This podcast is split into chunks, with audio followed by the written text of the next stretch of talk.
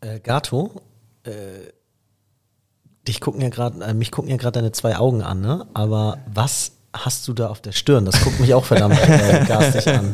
Ich dachte nach der Pause, was kommt jetzt? Ähm, ja, es ist tatsächlich eine Kopfverletzung. Äh, und alle, die vielleicht mir bei Instagram folgen, wissen schon, es sind natürlich Tausende von Leuten, nein, äh, wissen natürlich, woher das ist. Das ist vom Paintball. Ich habe am Samstag Paintball gespielt und zwar zeitgleich zum HSV. Deswegen ist diese Verletzung so relevant. Äh, wir waren eingeladen beim 40. Geburtstag und da ja, sagt man natürlich dann irgendwie nicht ab und geht man hin. Skandal, dass er natürlich parallel feiert, ne? Ach so, okay, ja, da war ich ja dabei, aber ich war halt nicht dabei, als du entschieden hast, in, in der Paintball-Arena deinen Helm abzusetzen, um, äh, weil du ein wahrer Mann bist, äh, damit du. Ja, das, das, das Ding ist, es war äh, Capture the Flag und man kennt es ja, man muss die Flagge ja. dann holen, um in sie in seine eigene Burg zu bringen. Und ich bin unter Einsatz meines Lebens äh, Flagge zur Flagge wieder zurück, hatte sie und ein Mitspieler von mir hat sich so erschrocken, als ich einen Meter vor ihm war und er dachte, ich wäre einer von den Gegnern und hat draufgeballert aus einem Meter seinen eigenen Mitspieler, also mir, an Kopf. Und das heißt, das, das ist so typisch, ein Profi spielt mit einem Amateur zusammen. Genau. Ne? Ja, ja, ja, also das war ganz schwierig, aber ähm, wir haben heute eine richtig, richtig coole Folge vor uns. Ich hau erstmal das Intro raus. Und dann äh, sehen wir mal, was da los ist. HSV, meine Frau. Der Fußball-Podcast von Fans für Fans. Mit Gato, Bones, Kai und Mochel von Abschlag. Jede Woche neu. Präsentiert von Holsten. Herzlich willkommen zu einer neuen Folge von HSV, meine Frau! Ich sitze heute am Mischpult, deswegen äh, die Technik, I don't know, ob sie heute funktionieren wird, denn Muchel ist leider kränkelt. Und wir wünschen natürlich erstmal gute Besserung. Ja. Kann heute nicht dabei sein. Kai, Bones und ich, Gato, sind dabei. Ähm, das Problem ist jetzt, wir alle drei waren nicht im Stadion. Und im Stadion bekommt man ja das eine oder andere auch noch ein bisschen mehr mit. Ja. Da haben wir aber vorgesorgt. Ähm, wir haben uns natürlich wie immer auf die Folge sehr gut vorbereitet. Äh, wir haben ein paar O-Töne auch noch vom Spiel. Dann gehen wir nochmal auf die ganze Geschichte mit Vuskovic ein. Ähm, das steht ja diese Woche auch an. Und wir haben eure Instagram-Nachrichten. Aber erstmal würde ich sagen, sprechen wir über das Spiel. Kai, du warst beim 40. Geburtstag, Bones. Was ist deine Ausrede, warum du nicht im Stadion sein konntest? Ich war mit einem gemeinsamen Freund äh, von euch beiden auch ähm, in der Heimat. Wir haben unsere Eltern besucht jeweils. Aha, okay, okay. Also und äh, war ähm, zeitgleich mit dem HSV mit ihm auf dem Golfplatz. Okay, und da äh, war dann nicht möglich sozusagen. Nur Live-Ticker. Ja, okay, okay, verstehe, verstehe. Gut, ähm, dann würde ich sagen, legen wir mal los. Und zwar, wir waren ja nicht im Stadion. Ich habe überlegt, wen kann man denn mal fragen für so besondere Vorkommnisse im Stadion, was passiert ist. Und äh, da habe ich Stübi mal gefragt. Ich er ist unten direkt auf dem Pitch, auf dem Platz als Stadionsprecher und wenn nicht die Infos genau. von Stübi aus welcher erster Hand kann man die dann noch bekommen? Ich habe die Sprachnachricht mir gerade angehört. Achtung, sie ist ein wenig leise, also dreht euer Radio, euer iPhone, eure Kopfhörer vielleicht ein wenig auf. Wir spielen sie mal ab. So, Stübi, und los geht's. Moin Jungs, also es war richtig Samstagsfeeling. Man hat es einfach gemerkt, ist was anderes als Sonntag zu spielen. Ich habe es schon bei der Aufstellung beziehungsweise kurz davor gemerkt, dass einfach irgendwie ein anderer Vibe so im Stadion war. Sorry, ich bin gerade im Kinderzimmer, deswegen im Hintergrund ist ein bisschen was los. Ähm, also es war deutlich lauter, alle waren irgendwie ready, Gas zu geben, weil man wusste, okay, ähm, am Abend nehmen sich Heidenheim und Darmstadt die Punkte weg und äh, Freitag sind die Ergebnisse ja auch für uns gewesen. Das war so ein Klassiker, ähm, dass man das dann vielleicht nicht ganz so, äh, keine Ahnung, konsequent angeht, aber das Gegenteil war der Fall, fand ich. Fand eine reiferen Leistung dieses Jahr. Ah, äh, hervorheben würde ich mal Miro Muheim, der fast gar keine Fehler gemacht hat. So im Passspiel, wo er manchmal in der Vergangenheit so ein bisschen unsicher war, diesmal gar nicht, total gut. Katterbach hat es richtig gut gemacht als Haier-Ersatz, obwohl es ja eigentlich gar nicht seine Seite ist. Also ähm, die Taktik da von Dieter ist nicht aufgegangen. Ich glaube, die wollten über die Seite ein bisschen Druck ausüben. Äh, Katterbach nach vorne und nach hinten irgendwie richtig gut, um mal so zwei hervorzuheben. Ja, und ähm, Stimmung im ausverkauften Stadion halt einfach echt, ja, ähm, samstagsmäßig, wie sich das gehört. Alle haben Gas gegeben bis zum Schluss und das Tor von Glatzel wäre eins der am geilsten rausgespielten Tore der Saison gewesen, finde ich, mit dem flachen Ball von Bascho da hinten durch, Benesch, so ein Move, den nur er macht, übrigens auch vom 2-0, diese Drehung. Ähm, ich glaube, die Highlights haben ja alle geguckt. Das ist schon irgendwie, der hat schon besondere Klasse, so der Typ. Und äh, ja, Glatze, eigentlich perfekte Bewegung, dass sowas zurückgenommen wird, nervt. Ich kann irgendwie auch äh, Jonas verstehen, dass er dann im Sky-Interview von den verschwommenen Dopingbildern aus Kreischer gesprochen hat, weil es auch, also natürlich für Glatzel wichtig ist, dass er regelmäßig seine Tore macht. Jetzt hat er so drei Spiele nicht. Und weil das Torverhältnis vielleicht auch noch eine Rolle spielt, denn die drei vorne ähm, gehen ja echt so gemeinsam ihren Weg. Am Ende des Tages sind wir immer nur noch zwei Punkte vor Hoffenheim, äh, Hoffenheim sei schon, Heidenheim. Ähm, und kann es dann schon wichtig sein. Aber trotzdem, ey, da will man sich nicht beklagen. Es ist nichts angebrannt, wie man so schön sagt, im Stile einer Spitzenmannschaft. Nach so ein paar vielleicht nicht ganz so berauschenden Spielen jetzt wieder so eine Leistung. Sehr gut beim KSC nachlegen. Oh Mann, ey, und jetzt kommen die entscheidenden Wochen. Aber wir sind da, habe ich das Gefühl. Ähm, alle derbe konzentriert. Ja, ähm, und Sonderapplaus dann auch im Stadion bei der Aktion ähm, von Dompe, als es äh, hochgehalten hat, das Shirt. So, du hast richtig gemerkt, dann nochmal so ein mega Applaus, der so, so ein mega emotionaler Moment im ganzen Stadion. Alle haben es auch gut sehen können und äh, ja, war schon special auf jeden Fall der Tag. Ja, Stübi, vielen Dank. Ähm, wie ihr gemerkt habt, äh, die Technik hat dann doch hinterher funktioniert. Also es war meine Handyanstellung, die ein bisschen zu leise war. Äh, aber da war ja richtig viel drin und richtig viel dabei bei der Sprachnachricht. Wir können ja das Spiel mal so ein bisschen äh, von vornherein durchgehen. Direkt ausverkauftes Stadion, ähm, was ja schon mal top ist. Äh, Kai, du hast direkt schon gesagt, was liegt auf dem Herzen? Äh, Dompe, ähm, der am Anfang gleich erstmal so ein bisschen Hektik oder ähm, ja, eins gegen eins Situation gesucht hat und äh, dann auch äh, ja vorgelegt hat im Tor. Ich finde, dass, ähm, dass äh, Dompe ähm, und das, was Stübi eben gesagt hat, stimmte auch. Äh, mit Dompe und Reis haben wir eben zwei Spieler im Moment, die in absoluter Topform sind. Und ähm, das sind ja eben auch so Unterschiedsspieler. Und dann reicht es, wenn der Rest, ähm, das ist unglaublich dankbar, weil diese Spieler ähm, sorgen dafür, dass der Rest eigentlich sich auf sich konzentrieren kann und nur so seine Leistung abrufen muss. Ja, also es ist ja zu viel verlangt jetzt von irgendeinem äh, Abwehrspieler, dass er da offensiv Akzente setzen soll oder eins gegen eins Situationen suchen soll.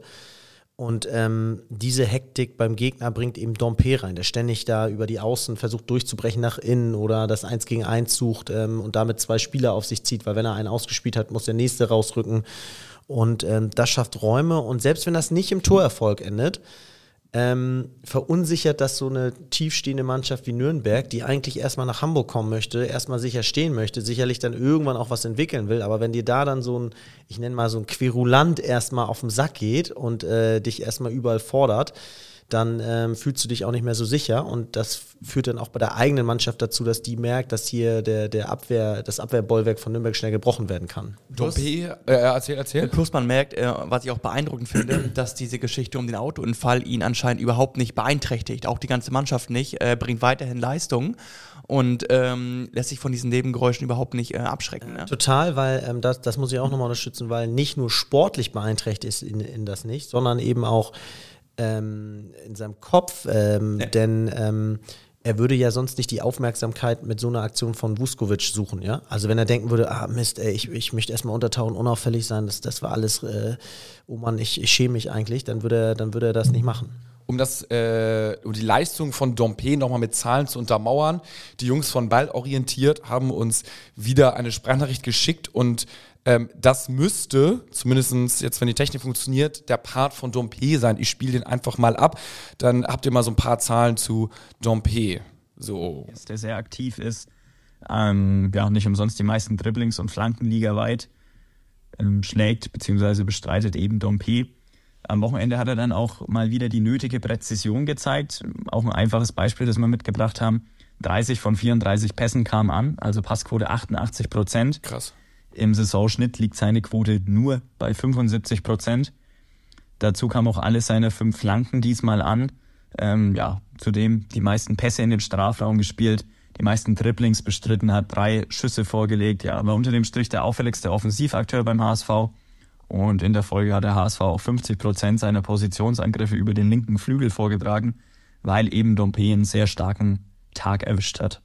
Ja, das, das ist ja krass, muss man sagen. Ne? Also allein schon über die Seite, wo Dompe gespielt hat, wurde die Hälfte aller Angriffe gemacht und dann ist widerlegen oder es belegen auch die Zahlen, dass wirklich äh, fünf von fünf Flanken angekommen sind, dass er kaum vier Pässe gemacht hat und und weil und on top ist noch äh, sehr viel oder hat sehr viel funktioniert. Ne? Also äh, obwohl man ja relativ Risiko geht immer. Also man ist jetzt ja nicht irgendwie so ein Innenverteidiger, der generell eine Passquote von, keine Ahnung, äh, 95 Prozent hat, sondern da muss man sagen, kann man an die Leistung von Dompe auf jeden Fall einen Haken hinter machen und er wird auch die nächsten Spiele, denke ich mal, sicherlich spielen. Dann ähm, gab es bei Ballorientiert, um einfach mal da zu bleiben, die haben noch einen anderen Spieler herausgehoben. Und zwar, ich weiß nicht, äh, ob ihr das auch so gesehen habt, aber viele im Stadion oder haben uns geschrieben, äh, und zwar Jonas David hat auch eine starke oder eine solide Leistung gebracht. Und hier ist eine kleine Einschätzung äh, zu Jonas David. Auch ganz interessant, wie ich finde. Ich drücke mal ab. meisten Ballkontakte, meisten Pässe, auch mehr als Schonlau. Das ist eben das Überraschende, weil sonst Schonlau schon immer der zentrale Mann in der Viererkette für den Spielaufbau ist, aus dem Zentrum heraus. Aber ja, diesmal war eben David sehr aktiv, hat 77 Pässe gespielt. Im, im Ligaschnitt spielt er nur 48 Pässe pro 90 Minuten. Also ja, war auf jeden Fall auch ein wichtiger Teil im Spielaufbau. Und unter dem Strich der HSV eben sehr geduldig gespielt.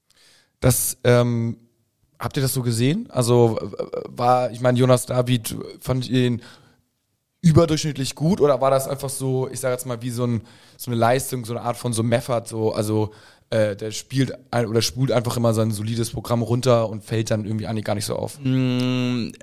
Ich würde es vorsichtig ähm, ähm, bewerten. Also ich glaube auch Nürnberg hat ihn nicht ähm, in dem Maße gefordert wie Darmstadt oder Heidenheim. Ähm, Heidenheim haben wir es ja gut gesehen in der ersten Halbzeit. Wenn es richtig schnell geht und der Druck auch da ist, dann wackelt es auch die ganze Viererkette ganz gewaltig. Und ähm, Nürnberg ist in einer Phase des Abstiegs, wo es, wie Kai schon gesagt hat, erstmal gilt die Null, ähm, die Null zu sichern und äh, die werden sich erstmal gegen eine Spitzenmannschaft tief reinstellen und da hast du als Verteidiger der äh, stärkeren Mannschaft wahrscheinlich auch längere Phasen, wo du weniger zu tun hast und wo du ähm, weniger Verteidigungsaktion hast. Deswegen äh, würde ich ihn jetzt nicht so hoch loben. Ich, ich rechne ihm diese äh, 90 Minuten jetzt auch nicht so hoch an, aber ich rechne ihm die letzten 200 bis 300 Minuten an. Da hat er sich wirklich gefangen. Er hatte ja damals echt keinen leichten Start. Ich erinnere mich noch, wie wir ihn hier zum Teil zerpflückt haben. Ich erinnere mich auch noch an meine Worte, die wir immer, wo ich immer erwähnt habe, der HSV mit dieser Abwehr, äh, da musst du Ja. immer auf ein Gegentor tippen. Ich bleibe auch ein bisschen dabei, weil ich das so sehe wie Bones, dass ähm, Rostock und Nürnberg ähm, die zwei Mannschaften in der zweiten Liga sind, die die Abwehr, die gegnerische Abwehr am wenigsten fordern. Ähm, da hast du schon deutliche Unterschiede im Gegensatz gerade zu Darmstadt gesehen. Ne? Aber nochmal, es kann nicht der Anspruch vom HSV sein, hinten nichts zulassen, vorne viel rausspielen, den Gegner 90 Minuten dominieren. Von diesen Träumereien muss man sich nach wie vor verabschieden, auch in dieser äh, Tabellensituation. Ja, Nürnberg war echt scheiße, ne? Ja. Also, weiß ich nicht. Da, äh, ja, sie haben sich irgendwie auf die Defensive konzentriert und äh, den HSV so ein bisschen machen lassen und versuchen, Räume eng und hast du nicht gesehen.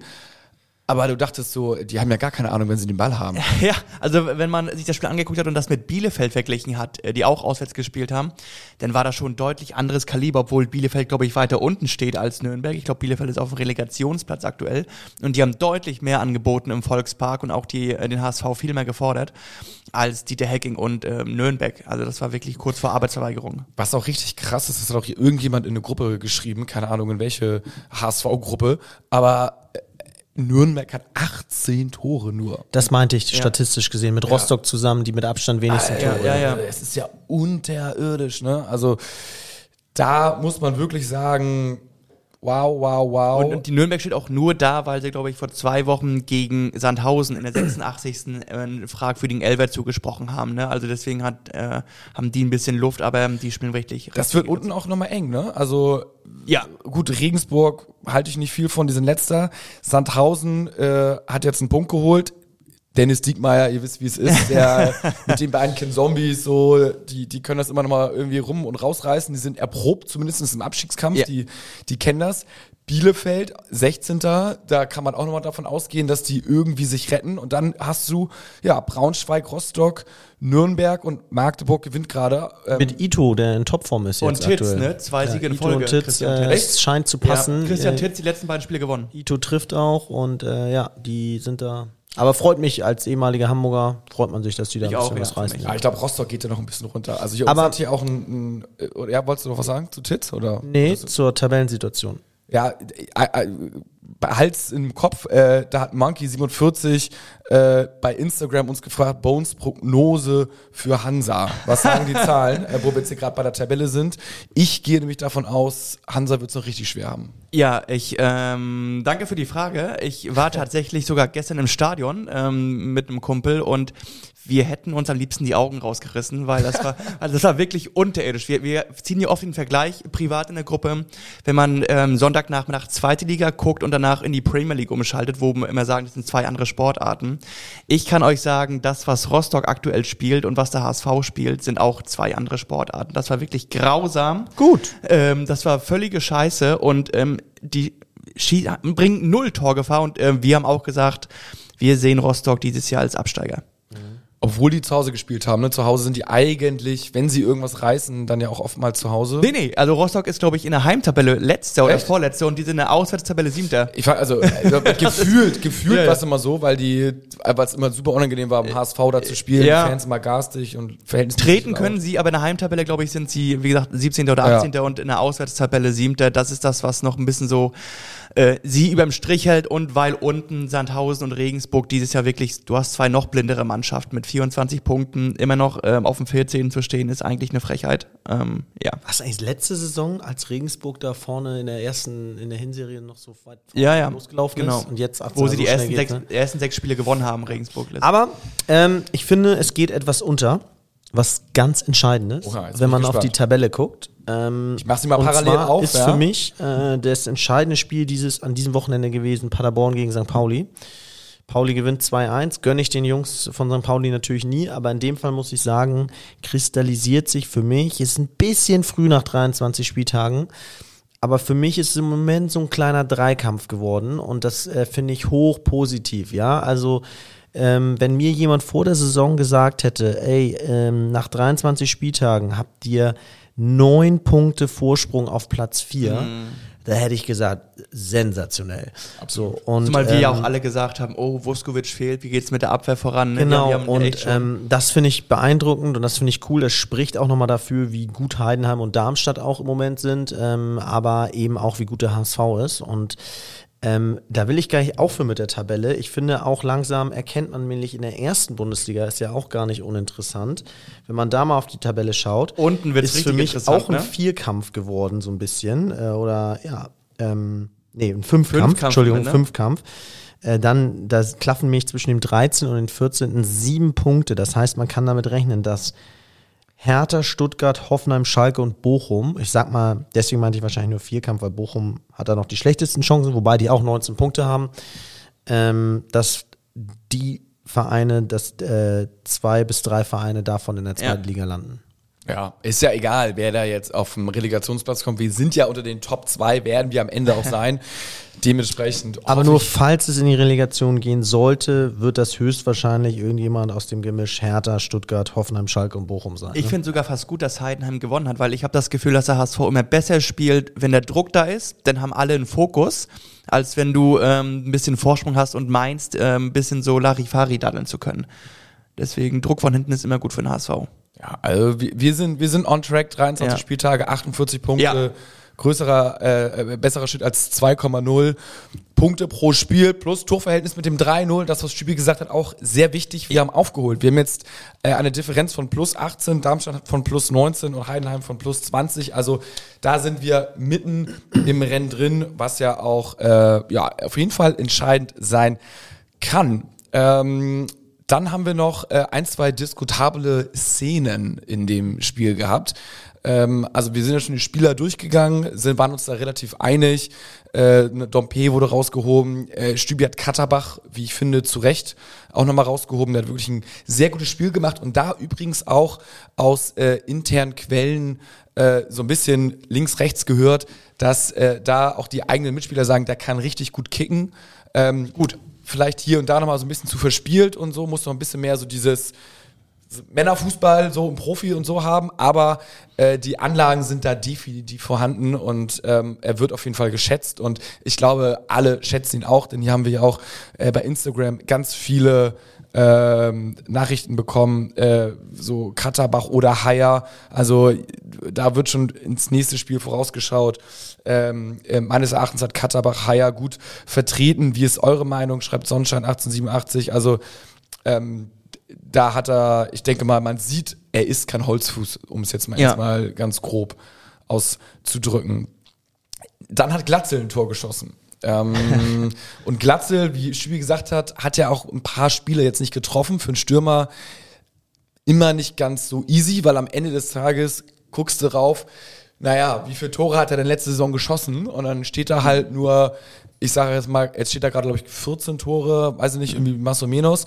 Ähm, und wenn er jetzt noch ein paar macht, aber dann steht er irgendwie nur bei 17, 18 oder sowas. Und ja, es ist gut, aber es ist auch nicht überragend. Und er hat ja, eigentlich ist er ja unser absoluter Topstar irgendwie so, unsere Lebensversicherung. Momentan verteilt sich das auf mehrere ähm, Rücken, aber ähm, man wünscht mir wieder einen Treffer, damit er einfach mal so Ja. fürs Feeling wieder was trifft. Ne? Ich, ich habe mir da mal Gedanken gemacht. Ich glaube, es liegt so ein bisschen am Bewertungssystem, weil du musst, man muss sich vorstellen, du hast ja vorhin erwähnt, ein Abwehrspieler muss gefühlt 95 Prozent seiner Zweikämpfe gewinnen und eine Passquote von 90 Prozent haben, weil Fehlpass und verlorene Zweikämpfe führen sofort zum Gegentor. Der Stürmer hingegen, Glatzel, ist ja das krasse Gegenteil. Wenn der da vorne drin steht, der hat wahrscheinlich ähm, eine schlechte Zweikampfquote, weil er immer ein 1 gegen 3 hat und den Ball irgendwie versucht gerade mal so zu behaupten. Ähm, und der hat ähm, wahrscheinlich wenig Ballkontakte, weil er als letzte Station den Ball nicht immer ganz bekommt. Ähm, und ja, Hatte die letzte Woche auch schweren Stand gegen die Verteidiger. ne? genau. Und ich glaube, dass wenn du dann kein Assist oder kein Tor machst, dann sieht man es ja hier zum Beispiel beim Kicker, kriegt er eine 4,0 oder schlechte Noten. Und ich glaube, deswegen bist du als Stürmer irgendwie so hilflos. Irgendwie helfen dir immer nur, also jetzt in der öffentlichen Wahrnehmung, ich denke mal, das werden jetzt die Profis in Form von Walter und so anders sehen, aber die helfen dann am Ende immer irgendwie nur in der öffentlichen Wahrnehmung diese Tore und Assists maximal. Und Ja, schnell kommst du ins Straucheln, passt die, also schreibt ja keiner mehr positiv dann über dich, ne? Ich, ja, ich glaube auch so fürs Ego. So Stürmer, die messen sich ja selber auch an Toren Mhm. irgendwie. Ich glaube, intern alles easy. Coach, Genau. äh, Stammplatzgarantie ausgesprochen äh, für die nächsten Jahre so ungefähr.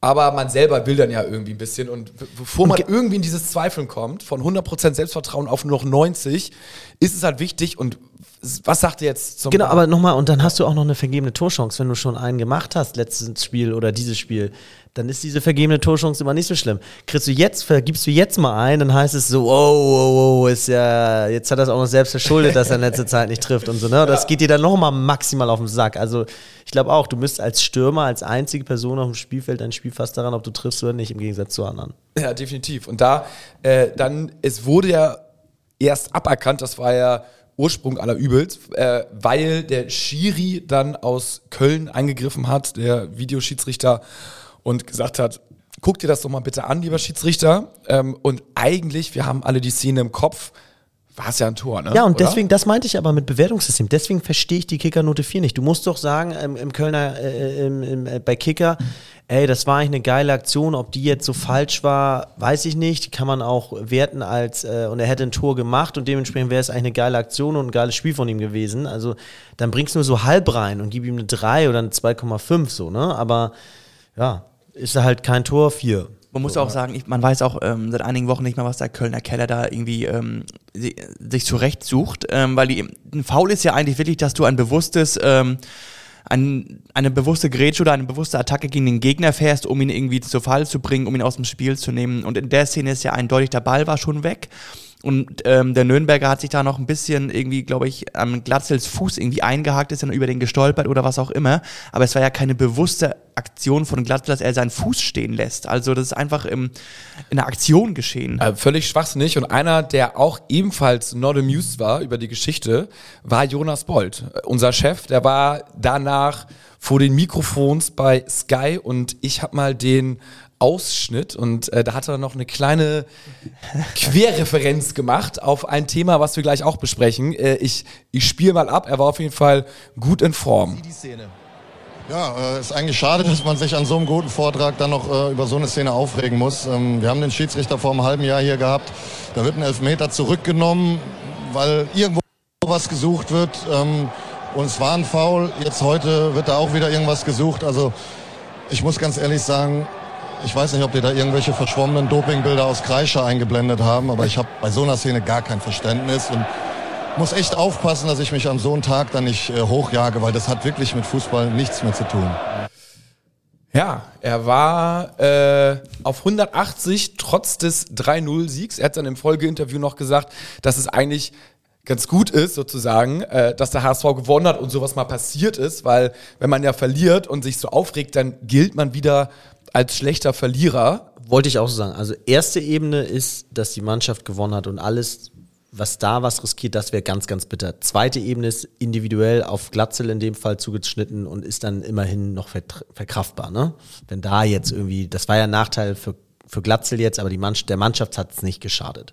Ja, ja, ja, also Schon, aber da, er hat ja auch gesagt, ne, Schiri eigentlich guten Job gemacht, aber diese Regelung dann immer was zu finden zu wollen und so, das ist dann einfach too much und ich glaube, dem können wir alle zustimmen. Ne? Ja. Also da hat einfach mal Klartext gesprochen, so wollen wir es ja auch haben im Fußball, nicht schnörkelig drumherum geschwafelt und dann noch ein kleines, ein kleines Sidekick der Doping äh, WADA, NADA-Kommission mitgegeben, äh, als er dann gesagt hat, äh, verschwommene Bilder in Kreischer. Ich glaube, da liegt das Dopinglabor bei uns, wenn ich mich ja. nicht ganz irre. Genau.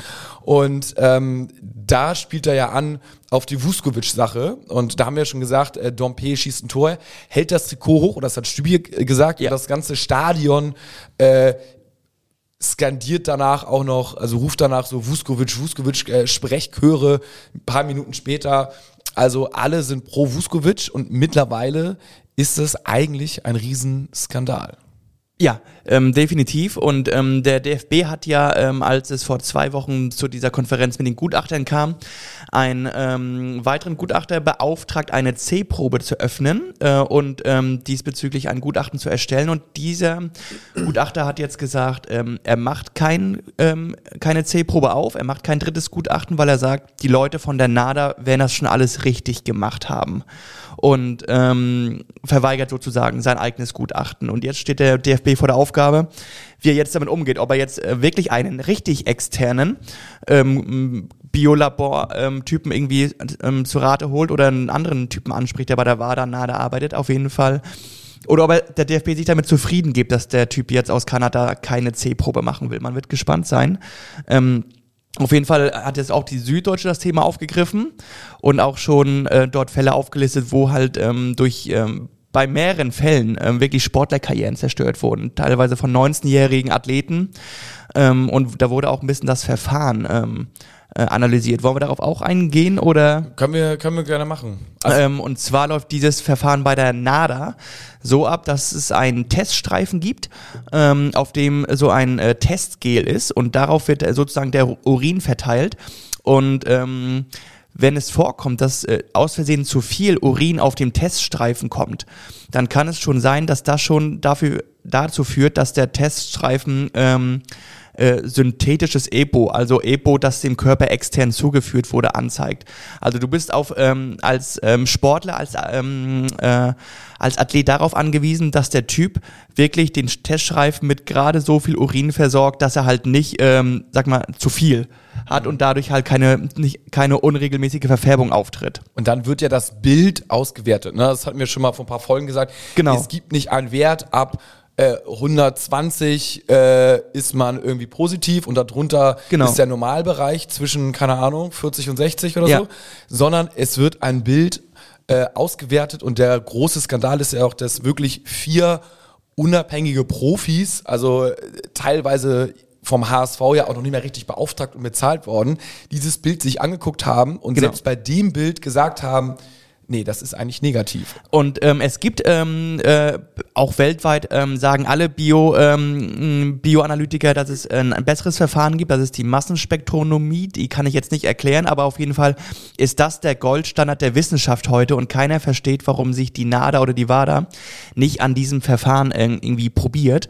Ähm, und es gab wohl einen Fall, dass auch ähm, wo es um die Sperre eines Sportlers ging und um auch die Aufhebung der Sperre, wo die ähm, WADA ähm, im Plädoyer gesagt hat, ähm, sie sind gegen die Aufhebung der Sperre, weil ja sonst Zweifel an deren ähm, wissenschaftlichen Tätigkeiten aufkommen können. Und ähm, wenn das der einzige Grund ist äh, und keine, kein, wirklich kein Sach, Sachgrund vorliegt, sondern einfach nur, dass die WADA selber in anderen Verfahren schon Angst hatte, dass deren Glaubwürdigkeit äh, in Frage gestellt wird, ist doch jetzt eigentlich bahnfrei für. Ähm ja, wobei das macht mir mal so ein bisschen Angst. Ich finde, ähm, ich glaube, es wäre fast leichter irgendwie, wenn, wenn die, wenn die WADA irgendwie ähm, Vuskovic irgendwie ähm, freisprechen könnte nachträglich, weil es irgendwie so ein Einzelfall ist. Aber wenn sie sich eingestehen muss, die Organisation, dass da vielleicht dadurch viele Folgefälle passieren oder diverse Sportler dadurch Anspruch haben, äh, nochmal ins Verfahren zu gehen und Schadensersatzansprüche in ganz vielen Fällen,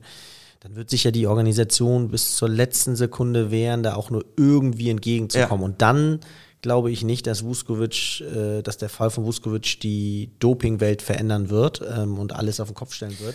Die Frage Aber- ist, wie viel äh, haben, wie viele Sportler haben dann quasi Schadensansprüche oder äh, ist das dann nur noch für die Zukunft oder auf einmal werden alle Dopingverfahren in der Vergangenheit nur aufgerollt? So weiß ich nicht. Aber was ich auch gelesen hatte, ist, dass das Labor, was du meintest, sozusagen, dass die dann Schwierigkeiten bekommen und unter anderem dann eventuell sogar geschlossen werden. Ja, oder, genau. Äh, und davor haben die natürlich dann auch mega Schiss. Deswegen vielleicht revidieren die dementsprechend äh, ihr eigenes Urteil nur so ungerne, weil die dann ja einfach mit Schließung äh, zu kämpfen haben. Ja. Und der HSV, was, wie findet wie findet die Rolle vom HSV? Der, jetzt gehen sie ja langsam so ein bisschen öffentlicher damit um. Ne? Also sie haben sich ja lange bedeckt gehalten äh, rund um die Doping-Geschichte. Würdet ihr sagen, jetzt so, so zu Recht? Ähm, oder würdet, hättet ihr jetzt im Nachhinein, äh, wenn ihr jetzt Pressesprecher oder wenn jetzt die Strategie rund um den Dopingfall, die Öffentlichkeitsstrategie, hättet ihr eine andere gewählt? Ja, ich glaube, äh, irgendwann musst du den Druck erhöhen, weil wenn, äh, indem du an die Öffentlichkeit gehst, denn wenn du, ähm, blöd gesagt, in drei, vier Jahren irgendwie einen Freispruch für Vuskovic äh, äh, erhältst, dann ähm, interessiert das eigentlich keinen mehr und der Sportler ist vielleicht gar nicht mehr in der Lage, irgendwie dem HSV weiterzuhelfen oder äh, hast schon andere Verteidiger verpflichtet und so weiter. Also du musst ja irgendwie auch zusehen, dass du das Thema jetzt nicht äh, so taktisch angehst, dass sich das jetzt nicht über zwei, drei Jahre noch streckt. Ne? Plus die WADA taktiert da jetzt schon rum, ne? dass dieser Gutachter, der jetzt das, die C-Probe machen sollte, jetzt schon sagt, nö, nö, mache ich nicht, weil die anderen werden schon gute Arbeit geleistet haben. Ähm, da ist er jetzt schon so rumtaktieren, sich um die Vorgaben des DFB-Sportgerichts drücken. Ähm, und ich glaube, in dem Moment, wo der HSV in die Öffentlichkeit geht, muss jetzt die NADA oder die WADA wieder handeln, weil der HSV jetzt, glaube ich, auch bewusst das Thema in die Öffentlichkeit zieht, äh, damit nicht nur ähm, intern im Sportgericht Druck ausgeübt, sondern dass die Medienlandschaft auch da ein bisschen mal raufguckt und dieser ganze Orga diese ganze Organisation einfach mal vielleicht mal beleuchtet wird, wie sie zuvor noch nicht getan wurde. Genau, man muss auch fairerweise sagen, dass der HSV ja jetzt nicht in die Öffentlichkeit geht, weil er irgendwie äh, im hintersten, Hin- im hintersten Eckchen irgendwie ein Hintertürchen gesucht hat oder irgendwie was ausgraben wollte, was nicht, zu, was nicht auszugraben ist, sondern der ganze Fall hat einfach so viele Fakten auf den Tisch geworfen, Ja. die der HSV auch nicht gesucht hat, sondern wo er jetzt erkennt, ey, Jungs, also ihr müsst schon irgendwie irgendwo das begründen könnten und irgendwie, das müssen schon richtige Verfahren sein und wir merken hier wirklich selber, äh, da, das sieht alles irgendwie nicht ganz koscher aus, also gehen wir an die Öffentlichkeit. Ne? glaube ich auch, dass beim am Anfang war erstmal so, oh, okay, der hat vielleicht wirklich gedopt so. Wir sind jetzt eher mal ruhig und sind kleinlaut und backen, backen kleine Brötchen und jetzt als mehr und mehr ans Licht gekommen ist, äh, also allein schon mit den unabhängigen äh, Testern, die vier, dann gut mit dem Lügentest so, aber auch nochmal ein bisschen spielt das vielleicht mit rein ähm, und den ganzen Verfahrensfehler, da werden sie jetzt laut, weil sie, glaube ich, auch das Selbstbewusstsein haben, dass sie richtig liegen. So und dann ist es auch richtig, dann ist es auch gut, die Medien mitzunehmen und vor allen Dingen auch die Fans mitzunehmen. So die Trikotaktion. Ich weiß nicht, inwieweit die jetzt mit dem äh, mit dem Verein abgesprochen worden ist oder ob das jetzt spontan von den Spielern kam. Aber finde ich richtig cool. Ich glaube, er soll auch im Stadion sogar gewesen sein. Und das ist doch alles. Also ich finde es, also verhärtet ja die Meinung, dass der HSV sich wohl sehr sicher ist, äh, dass Vuskovic wirklich negativ ist und dass sie nicht nur so eine Promo-Geschichte machen. Ansonsten würde man, glaube ich, nicht so in die Offensive gehen und da können wir Fans auf jeden Fall auch das noch definitiv mit supporten, weil das hat mit Fußball nicht viel zu tun, wie man immer so Ja. schön sagt, sozusagen. Ja, ähm, so viel dazu. Am Freitag, Bones, äh, geht's weiter, ne? Da mit der Verhandlung, glaube ich. Genau. Und am Sonntag ist dann in Karlsruhe das Auswärtsspiel. Da sollten wir gewinnen, ne? Ich glaube, in Karlsruhe, wenn Reis äh, immer noch so in Form bleibt, über den haben wir jetzt noch gar nicht so ganz richtig gesprochen. Ja, aber Karlsruhe vier Siege in Folge jetzt. Ähm, haben sich nach der Winterpause jetzt gefangen. Also die waren auch im Abstiegskampf, hatten jetzt vier Siege in Folge. Vier Siege in Folge. Ja. Also, Pauli hat sechs Siege in Folge. Genau, und Karlsruhe vier Siege, ja. Die äh, sind alle aus, äh, gut aus der Saison gekommen. Okay, okay, okay, okay, okay. Das, Ja, aus der Winterpause. Das ist krass. Ähm, gut, der letzte jetzt gegen Hansa, äh, gegen die gewinnst du auch, glaube ich, mit neun Leuten. So gefühlt wie gegen Nürnberg, hätten wir wahrscheinlich zu zehnt auch gewonnen, ohne jetzt äh, zu überheblich Ja. zu sein, aber das, das war auf jeden Fall nichts. Ähm, aber gut, dann ähm, schauen wir mal. Äh, zwei Themen habe ich noch. Eines, ein kleines Quiz. Reis hat äh, sieben Tore. Er ist Rechtsfuß. Was meint ihr, wie viele Tore hat er mit seinem linken Fuß geschossen von den sieben? Fünf. Das ist korrekt. Ja! Das ist korrekt. Er hat fünf Tore geschossen. Also man sieht, äh, er ist eigentlich beidfüßig, auch wenn man sagt, das gibt's gar nicht so richtig, aber er kann mit rechts und links. Also er ist wirklich sehr, sehr gut und ähm, das zu Reis. Dann haben wir noch, bevor ich zum nächsten Quiz komme, HSV 2 ist nicht in der dritten Liga gemeldet. Diese Nachricht kam letzte Woche auch noch raus. Haltet ihr das für gut oder für nicht so gut? Also nur einmal zusammengefasst, wir haben den jüngsten Kader der vierten Liga sozusagen oder, eine, oder einen sehr jungen, talentierten Kader. Ähm, wenn wir aufsteigen sollten, müsste der HSV ja, man sagt so zwei, drei, vier Millionen noch in die Hand nehmen und ein passendes Stadion ist momentan auch nicht vorhanden für den Drittligabetrieb. Und jetzt war die Frage, meldet man die Mannschaft, investiert man das Geld und die Zeit und die Ressourcen oder investiert man das nicht? Darüber kann man vortrefflich streiten und diskutieren. Äh, vielleicht habt ihr das zu Hause selber auch schon mal gemacht, aber wie ist denn hier unsere Meinung überhaupt? Äh, ich finde es gut, weil ähm, ich glaube, die finanzielle Struktur auch von den Fernsehgeldern ist in der dritten Liga noch so, dass du dort als Verein eher draufzahlen musst. Ähm, äh, zumindest weiß ich das von Rostock und Ja, ja, weiteren du- Zweitligisten, dass du immer draufzahlen musst, selbst in der dritten Liga noch und ab der zweiten rentiert es sich erst. Und weil der HSV ja jetzt gerade noch so die Stadionsanierung durchge äh, durchbekommen hat, auch mit Kühne, mh, ist es, glaube ich, erstmal gut, sich auf die erste Mannschaft zu konzentrieren, wirtschaftlich. Was sagst du, Kai? Stimmst du dem Ähm, zu? Ja, ich kann das so ein bisschen oberflächlich nur bewerten, weil mir so ein bisschen die, die Insights fehlen. Aber zwei sehr interessante Ansätze finde ich einmal, dass man da wirklich zahlenorientiert rangeht und sagt, also finanziell zahlenorientiert und sagt, wie viel Profit äh, erwirtschafte ich zum Beispiel sportlich durch Spieler, die wir dort entwickeln und in der ersten Mannschaft integrieren? Und was kostet mich das Ganze? Und ähm, das zweite, also das wären jetzt mal so zwei Kennzahlen von wahrscheinlich noch mit nur zehn weiteren Kennzahlen. Da gehe ich von aus, dass der HSV seine Hausaufgaben gemacht hat und da auch so rangegangen ist, hoffe ich zumindest. Und die zweite Analysemethode wäre, dass du mal für dich als Verein auch erstmal eine Definition äh, ja, ähm, festlegst, wie du diese Mannschaft siehst. Siehst du sie wirklich als Standbein für den Profibereich? Äh, erkennst du, siehst du da noch viel Potenzial, was, was, den, äh, was die Entwicklung dieser Mannschaft angeht, was, äh, was diese Mannschaft dem Verein gibt an ähm, ja, auch äh, welche Fans da mitfiebern, was hängt da alles dran, so von der Stimmung äh, auf dem Spielfeld, innerhalb des Vereins und der Fans auch drumherum. Und ähm, Bei der zweiten Mannschaft jetzt, ne? bei der zweiten Mannschaft, genau. Also da werden ja auch viele, also viele feiern ja nicht nur die erste Mannschaft beim HSV, ähm, sondern auch die, ähm, jetzt, das sieht man jetzt nicht so in den ähm, Zuschauerzahlen, aber schon, glaube ich, die Leute, die dort mitfiebern, fiebern halt extrem mit so und ähm, finden es halt geil, nicht nur die erste Mannschaft zu unterstützen. Und ähm, ja, ich glaube, da muss der HSV vorher mal eine Definition für sich äh, aufstellen und sagen, was, was erwarten wir uns von dieser Mannschaft, wie, sehr, wie wichtig ist die uns? Und wenn du dann eben zum Entschluss kommst, dass diese Mannschaft ähm, leider eher äh, Kosten verursacht und ähm, nicht so viel dem Verein bringt, dann ähm, muss man da eben leider auch äh, kürzen.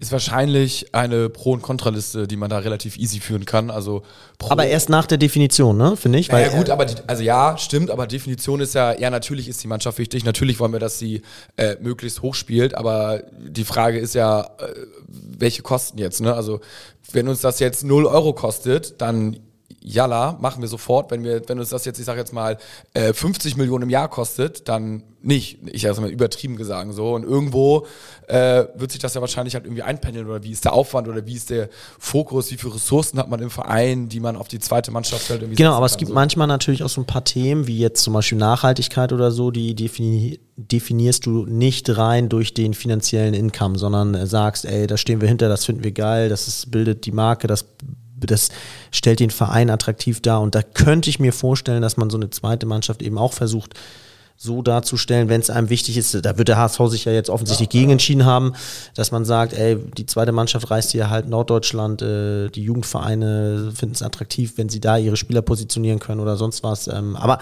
wie gesagt, das ist gefährliches Halbwissen. Ja, ich, ich glaube, Pro ist ähm, natürlich, wenn die Mannschaft in der dritten Liga spielt, ist es nochmal besser und attraktiver für Jugendspieler, weil sie können sich auf einem noch höheren Niveau messen und äh, die werden im Zweifelsfall noch besser ausgebildet, weil sie gegen bessere Gegner spielen. Ähm, und wenn man sagt, man will auf die Jugend setzen, dann ist natürlich gut, wenn die zweite Mannschaft so hoch wie möglich spielt. Gerade wenn man aufsteigen kann, ist es vielleicht auch sogar ein kleiner Schlag ins Gesicht, dass man dann sagt, okay, wir wollen Jugend, wir wollen Jugend, wir wollen. Ah nee, äh, okay, jetzt wo es ernst wird und ihr in die dritte Liga aufsteigt, äh, da kürzen wir das jetzt aber mal raus, weil so wichtig, Auch fürs Trainerteam, ne? so wichtig seid uns doch nicht diese zwei, drei Millionen und also ist irgendwo Ende im Gelände. Auf der anderen Seite kann man natürlich auch sagen, okay, es ist wichtig, dass äh, Spieler zur ersten Mannschaft durchlässig nach oben geschickt werden. Und die Frage ist, passiert das jetzt auch in der vierten Liga schon? Ich würde mal sagen, Stand jetzt ja. Oder äh, passiert das noch mehr? Hat man noch bessere Chancen in der dritten Liga? Also welche, welche Vorteile bringt diese eine Liga höher? Ist das vielleicht sogar für die Mannschaft, also in der vierten Liga wird zu 70 Prozent gewonnen und in der dritten Liga kriegst du erstmal auf den Sack, da musst du wieder absteigen. Wie aufwendig ist es, ein Stadion zu suchen? Hast du überhaupt diese, diese Kohle? Du sagst deinen Mitarbeitern, du sagst den Spielern immer, nee, wir haben kein Geld, wir haben kein Geld. Auf einmal haust du dafür was raus. Kann man nicht vielleicht auch nächstes Jahr, wenn man überhaupt erstmal in die erste Liga aufgestiegen ist und man dann sich jetzt noch ein Jahr festsetzt, kann man nicht dann auch in die dritte Liga dann hochgehen, dass man sagt, okay, ja, machen wir, haben wir auf dem Zettel, aber wir machen das, wenn wir die Ressourcen haben, wenn wir das Geld haben, nicht wenn wir jetzt gerade alles auf Kante genäht ist, wenn vielleicht Onkel Kühne nochmal eine Mark 50 reingeworfen hat oder wenn wir neue Sponsorenverträge ge- äh, bekommen haben und wenn wir in der ersten Liga sind, denn in der zweiten Liga sollten wir nicht aufsteigen, brauchen wir eigentlich keine zweite Mannschaft in der dritten Liga, weil das wäre vielleicht too much so. Also so könnte ich mir auch so die Argumentation vorstellen. Deswegen bin ich damit fein. So, das ist ja nicht aus der Welt, dass die jetzt nicht in die dritte Liga aufsteigt. Aber klar, wünschen würde ich mir das schon, ähm, dass, wenn man die Wahl hat, dass die, dass die Mannschaft so hoch wie möglich spielen kann, damit auch für die Jungs ist ja auch irgendwie cool, dass die dann äh, mal dritte Liga spielen. Genau, rein sportlich so finde ich immer, sollte die Distanz zwischen den Mannschaften immer eher klein sein. Also wenn du jetzt mal sagst, erste und vierte Liga oder du kannst auch sagen, zweite Liga und Jugendbereich oder dritte Liga und Jugendbereich, da finde ich immer, sollte man immer das Interesse haben, die Spieler auf dem möglichst höchsten Niveau äh, täglich testen zu können. Also in dem Fall jetzt eher in der dritten als in der vierten Liga. Denn äh, die Erfahrung, die ich gemacht habe, ist, dass jemand, der dir in der Jugend, davon gibt es zu viele, äh, alles äh, 100 Tore schießt pro Saison, ähm, das hat keine Aussagekraft, dass der dann in der Bundesliga höchstwahrscheinlich äh, äh, regelmäßig treffen wird. Und jemand, der jetzt in der vierten Liga ähm, einen guten Schuh spielt, da würde ich es mir noch mehr wünschen, dass er vielleicht in der dritten Liga dann ähm, äh, auch äh, beweist, dass er sich auch da durchsetzen kann, genauso wie Jugendspieler früh in den Erwachsenenbereich, sofern sie von der Birne schon reif sind, hochgezogen werden, weil das ist dann letztendlich das Niveau, auf dem sie sich später durchsetzen müssen und ähm, ja, da ähm, glaube ich, ist es immer gut, zwei Mannschaften möglichst in den Ligen nah beieinander zu haben. Definitiv. Also wenn man da die Wahl hat, dann äh, auf jeden Fall immer die höhere Liga. Die zweite gewinnt auch 2-1 gegen Hannover am Wochenende und ist aktuell Zweiter. Also Lübeck ist Erster mit 55 Punkten, wir sind Zweiter mit 51 Punkten und Dritter ist Drochtersen mit 42. Also ähm, gegen entweder Lübeck oder der HSV würde aufsteigen. Ähm, für Lübeck natürlich diese Nachricht jetzt, die können jetzt schon nach Malle fahren, den Flug buchen. äh, die haben dann quasi auf den dritten äh, zwölf Punkte Vorsprung. Perfekt. Also was Besseres. Ich halte Malle gar nicht so für so unwahrscheinlich, ehrlich gesagt, dass sie das machen. Werder Bremen 2 spielt zum Beispiel auch in der Regionalliga, die sind Elfter. Also da ist man, also im Norden jetzt, ne? Hannover auch, Pauli 2, Kiel 2, aber wir sind damit Welcher Coach leistet denn da so gute Arbeit beim HSV? Joe Zinnbauer. Da äh, fragst du mich jetzt tatsächlich was. Da bräuchten wir, ach, guck mal hier, Infos, nee, äh, hier gehen wir mal auf, gehen wir mal auf Kader und der Coach, nee, der Coach steht hier nicht. Ah, hier, hier, hier, hier, hier. Ah, nee. Geh mal auf die Aufstellung, kannst du mal auf das Spiel mal klicken? Äh, Keine auf Ahnung. Das, auf das Spiel, gegen die sie gespielt haben? Ihr werdet, ihr, die, äh, du kannst mal gucken, Bones. Dann habe ich noch, äh, währenddessen Bones guckt, äh, jetzt last but not least, ein, hier der Trainer ist, ach, Reimers. Pitt Reimers, der alte Vollprofi. Scheint was richtig zu machen. Ähm, was wollte ich noch sagen? Letztes Quiz. Also, ähm, zweite Liga. Wir sind in der zweiten Liga und es gibt ja sowas wie die ewige Tabelle der ersten Liga. Das gibt's aber auch die ewige Tabelle der zweiten Liga. Und meine Frage schön. ist, welche Mannschaften sind denn vorne bei der ewigen Tabelle der zweiten Liga? Das heißt wirklich alle Punkte, die jemals in der zweiten Liga gespielt worden sind, aufsummiert. Natürlich hat man da einen Vorteil, wenn man ein paar Spiele mehr gemacht hat in der zweiten Liga. Also wir mit dem HSV sind natürlich ganz unten irgendwo, weil wir noch nicht so viele Punkte haben. Was würdet ihr aus der kalten Hose tippen? Also Vereine, die in den Top Ten sind. ja, Hannover Ha- und Bielefeld. Und Heidenheim und Pauli. Hannover ist auf Platz 3 tatsächlich mit 1483 Punkten. Und Bielefeld hatte ich noch. Bielefeld ist auf Platz 12. Ah, Heidenheim ist nicht unter den Top 20, weil die wahrscheinlich erst seit kurzem länger in der Liga sind. dann schmeiße ich noch Pauli alle- ist auch raus, oder wie? nee, St. Pauli ist auf Platz 2. Ah, ja, ja. Guter, guter Guess. Alemannia Aachen. Alemannia Aachen ist auf Platz 4. Ah, ihr seid sehr gut, ihr seid sehr gut unterwegs. Kräuter Fürth? Kräuter Fürth ist auf Platz 1. Wow, was ist das hier für ein, für ein Niveau? Auf Platz 5 ist Fortuna Köln, 6 Darmstadt, 7 Karlsruhe, 8 Stuttgarter Kickers, 9, Achtung, immer noch der SC Freiburg, war lange Zeit ja immer zweite Liga und haben da irgendwie immer um die Meisterschaft mitgespielt. Dann Osnabrück, Nürnberg, Bielefeld, Duisburg, Waldhof, 1860 und dann kommen auch schon solche Kandidaten wie Wattenscheid, Saarbrücken, Mainz, Braunschweig, Hertha. Also äh, Bad Homburg oder Homburg ist auf Platz 23. Es sind noch einige Solingen, die man gar nicht mehr. FSV Frankfurt. Ähm, ja, also das ist die ewige Zweitliga. So, am Wochenende gewinnen wir, ne? Wie ist euer Tipp? 1-2. Gegen Karlsruhe kriegen sie einen wieder. Ja? Ja, aber ähm, vorne wird gut geknipst. 2-2. 2-2. Ähm, ich denke, wir halten unseren Lauf, gewinnen aber nur 2-1. Am Sonntag 15.30 Uhr sind wir schlauer, da ist nämlich Abpfiff. Um 13.30 Uhr ist Anpfiff. Ach, du guck mal hier. Quote auf den HSV 2,15 bei Tipico. Also, Genau, hatte ich mir vorhin auch mal angeguckt und ich glaube, dass noch beeindruckender ist die Quote von Heidenheim bei Düsseldorf. ja. Ähm, 3,2. Also es, Ja. halt, es freut mich, dass die so hoch ist, weil man davon ausgehen kann, dass Heidenheim da Punkte lässt. Ja. Ja, das ist echt krass. Also, Und, da- äh, sorry, Paderborn auch, ne, mit einer 2,25 auswärts. Also von den, von den Top 3 ist der HSV mit seiner Quote eigentlich noch der, der Favorit fast. Darmstadt spielt in Bielefeld und ich glaube auch nicht ganz einfach. Die haben auch nur eine 2,1-Quote. Also überall äh, alles über einer 2-Quote. Hm? Genau. Das wird sehr, sehr, sehr interessant werden. Dann würde ich sagen, äh, bis zum nächsten Mal bei drei Punkte und nur der HSV. Nur der HSV.